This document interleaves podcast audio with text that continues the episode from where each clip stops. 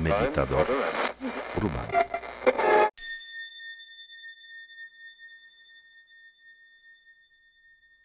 Sigo hablando del agua en la mente, del agua en las emociones, del agua en mis acciones, del agua en mi realidad.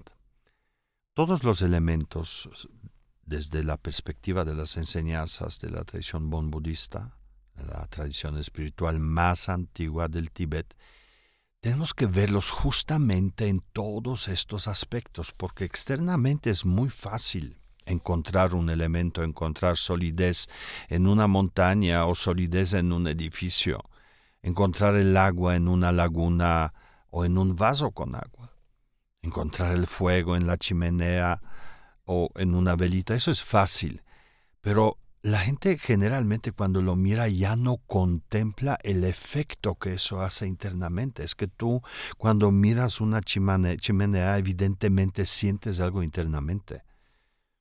Esa es la conexión del elemento externo con el elemento interno, porque no se trata de que ese elemento entre en ti, la chimenea, y tú sientes chimenea internamente. No, es la vibración de lo que está afuera y lo que tus órganos de los sentidos perciben, y esa vibración conecta tu propio elemento.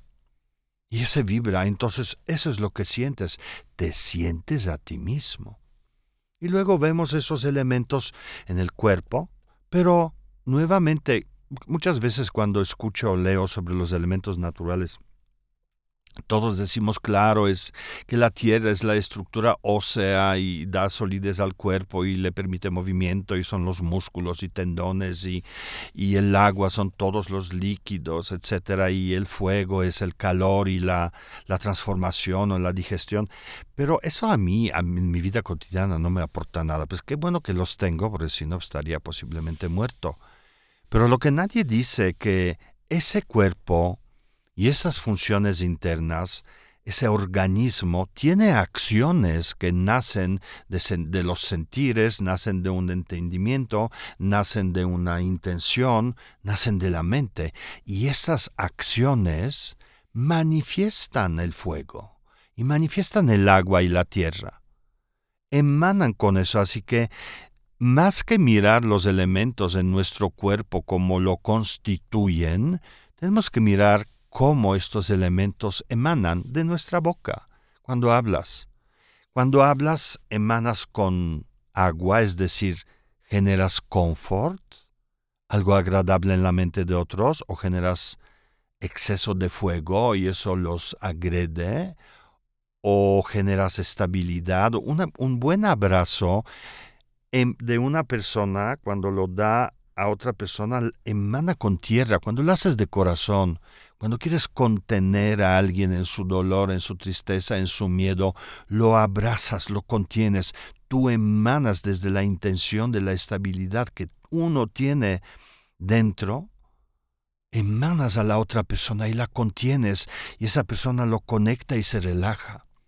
Así que tenemos que ver dentro de los elementos todas estas partes buscamos elementos afuera para conectarlos y para explorarlos y para contemplarlos y para vibrar con nuestros elementos propios y fortalecerlos, pero uno también tiene que ver el cuerpo porque puede ver las enfermedades o las disfunciones o ciertas cadencias en equilibrios de salud o los vientos o como sea. Pero en realidad lo que a mí me interesa, porque yo siempre trato de enseñar desde la perspectiva de cómo usarlo en mi vida diaria, en medio de una ciudad como por ejemplo la Ciudad de México, tengo que ver elementos en mis acciones. ¿Qué hago? ¿Con qué mano? Cuando estoy en depresión y no me muevo y no quiero salir de casa, pues eso emana exceso de tierra en mí. No, que no me toquen, no me miren, no me pidan, déjenme aquí sin moverme, sin comer, sin pensar, sin hacer nada. Cuando uno se da cuenta de eso, evidentemente entiende que emanas, uno emana con exceso de tierra, ¿no? Pero hoy quiero en particular hablar del agua y justamente el agua que ya sabemos porque los dos capítulos anteriores lo he explicado a detalle, cómo es el agua cuando está en equilibrio y cómo es el agua cuando tenemos el exceso, es decir, clásicamente el exceso de agua es emocionalidad. Te agarra una emoción, te exprime, te deja tres días después, para eso ya hiciste, ya metiste la pata, lloraste, rasguñaste, te enojaste y no sé qué. La ola de la emocionalidad, la ola del agua en exceso, te lleva y no te da el permiso ni siquiera de reflexionar sobre lo que está pasando en realidad. Quita la claridad a la mente. Cuando hay poco elemento agua en uno, uno se vuelve seco, se vuelve insensible, me da igual. Hagan lo que como quieran, ya, X, ¿no? Eh, un poquito con relación a algunas cosas tenemos que ver eso.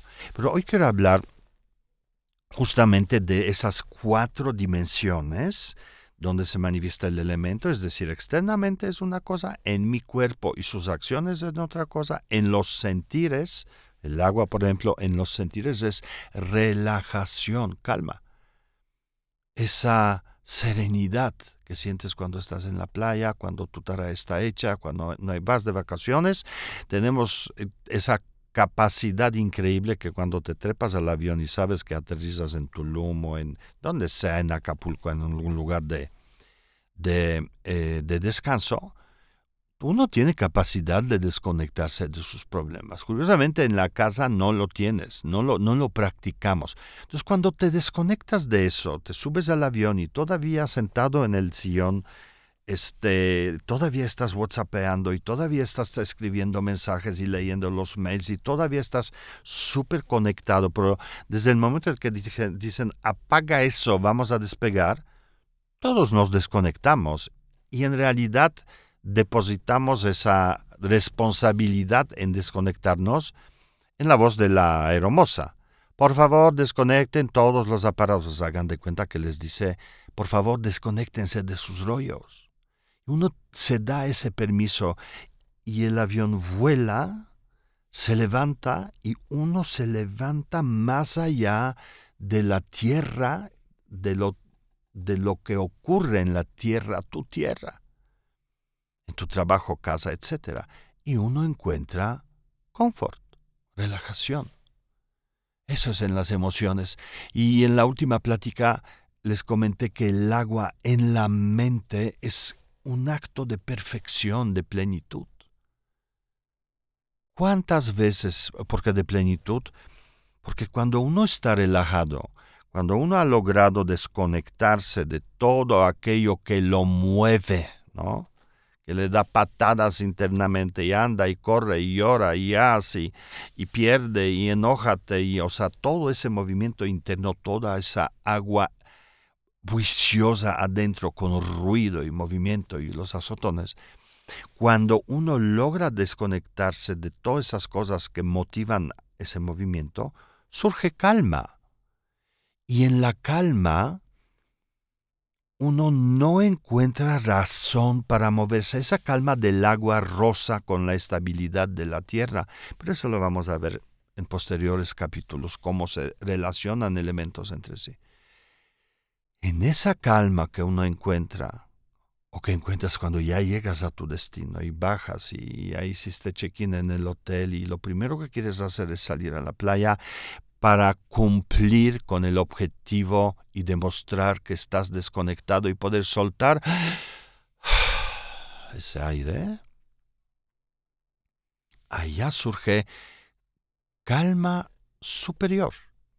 Uno es como surge tierra porque uno se vuelve intocable, nada te importa, nada te altera, e internamente no hay pensamientos, tantos, no, no hay obsesivos, no hay necesidades, no hay amenazas, no hay retos, no hay planes, no hay prioridades, no hay compromisos, no hay obligaciones. O sea, las hay, pero tú no, pero están de otro lado, en el otro aeropuerto se quedaron. Aquí, de este lado, no están. Y sientes calma y cuando observas esa calma, descubres que es inmejorable. Por ratos sentimos eso ya te pusiste tu bloqueador, estás, oyes el mar, estás con una persona que quieres o igual no hay nadie, está mejor todavía. Ya te tomaste tu chilita. ¿Qué te falta? Por ratos, obviamente la mente dice, no, oye, te falta esto, esto, esto, esto y esto, pero cada vez por ratos más largos encuentras que no falta nada. Y sabes que cuando no falta nada, nada es que es perfecto, es pleno. Por eso el agua genera confort, ese es el estado de la mente y conexión con uno, pero en la parte confortable, en la parte esa divina de plenitud y de perfección, no en la parte del histérico, neurótico, energúmeno, que batalla, que llora, que quiere, que pierde. No, no, no. Ese que tiene curva, el FC y tiene nombre y apellido y su historia y su futuro, no, ese no está ahí en esos momentos de plenitud. Está tu parte divina. Tu parte perfecta. Cuando alguien te dice en la meditación, conecta la plenitud o conecta la perfección, eso es. La reconoces, la perfección, porque no puedes mejorarla. Algo que es perfecto es, está 100% completo. Ese estado de completud o de plenitud o de perfección posee todo el poder, uno, de transformación, pero dos, de sanar. Pero no es que lo aplicas a algo que te duele. Mientras más estabilizas esa forma de ser perfecto, sola va a emanar. En tus actos, en tus palabras, en tu mente. Estás añadiendo a la mente algo divino. Tú, ¿cuántas horas al día dedicas a la perfección? ¿Qué? ¿Horas? Ok, tú, ¿Cuántos minutos al día dedicas a tu parte perfecta y divina? Todos quedan igual. ¿Qué? No hago eso. No, bueno, pues entonces si no haces eso, ¿por qué te asombra que tu vida es una vida de movimiento, dolor, discomfort?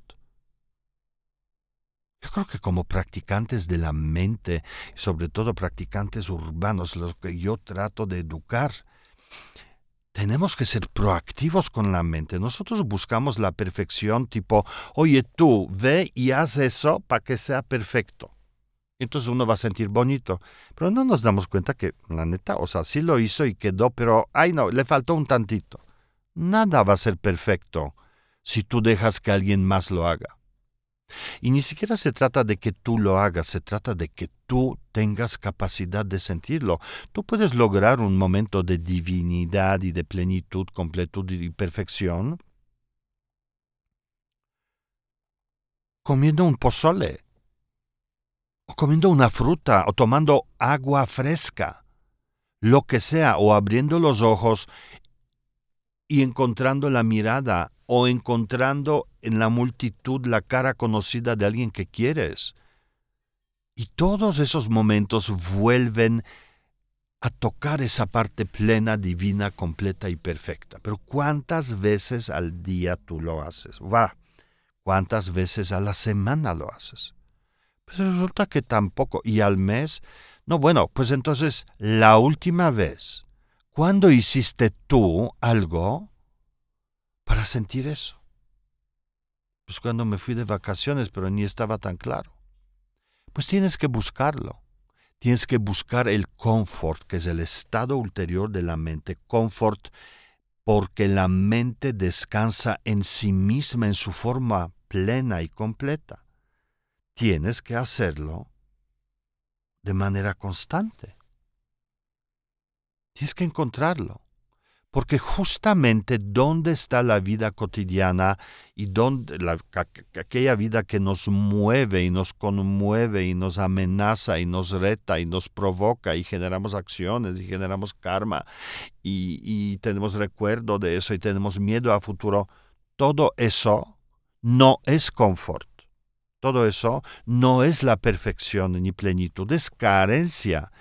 Todo eso es lo que ocurre cuando tu agua está en movimiento. La meditación es una forma muy buena para encontrar agua, hacer el yoga, hacer tai chi, hacer chikun.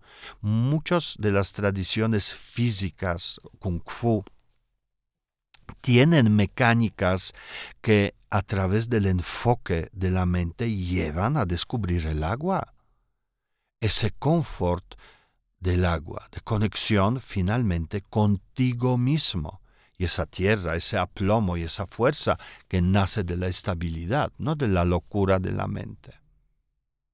Así que el mensaje de hoy es, pregúntate hoy, ¿hice algo para estar un rato en la parte perfecta de mi mente? ¿O no? ¿Y la última vez cuándo fue eso? Y luego deberías preguntarte también, oye, ¿y qué tengo que hacer para encontrar eso? Y en eso te daré respuesta en el siguiente capítulo.